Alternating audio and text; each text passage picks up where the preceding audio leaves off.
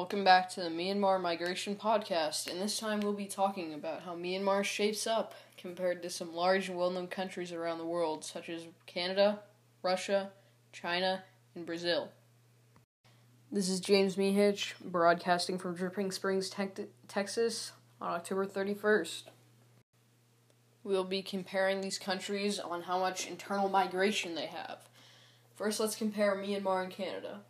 Myanmar has a lot of internal migration percentage wise, as about 20% of its population is internal migrants, while Canada is nowhere close percentage wise um, because it is in a stable state, without any conflicts like the Myanmar religious persecution issue.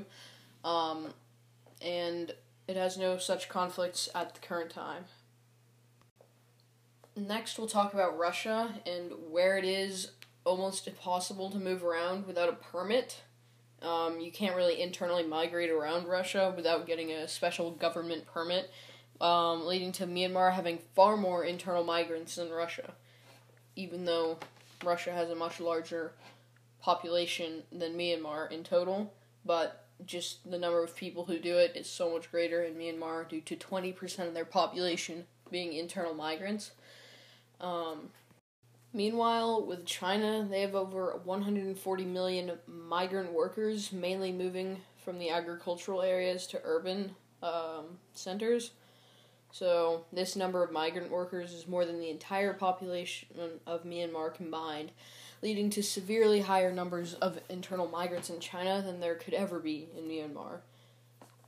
Lastly, Brazil has been having a large rural to urban migration in the past hundred years or so, and this means that historically there have been large amounts of internal migrants in the country, and with recently there being quite a few um, still internal migrants, and considering that their population is three to 4 times larger than that of Myanmar, it's not surprising that they have more internal migrants than Myanmar does.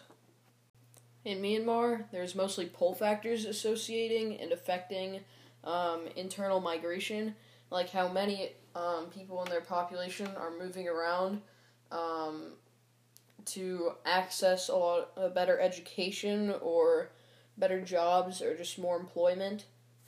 However, there's also a push factor in the country for many of the people in it because of their current religious conflicts um, occurring in Myanmar between the Muslims and the Rakhine Buddhists. So many of these people are moving um, internally within the country to escape such persecution and violence and just conflict in general. Many of the people associated with either of these religious groups are moving either out of the country to a neighboring South Asian country or they are just migrating internally away from any conflict that may arise near them. In conclusion, Myanmar has a very high percentage of internal migrants in its population and uh, comparatively shapes up quite well with many of the other well developed countries in today's world.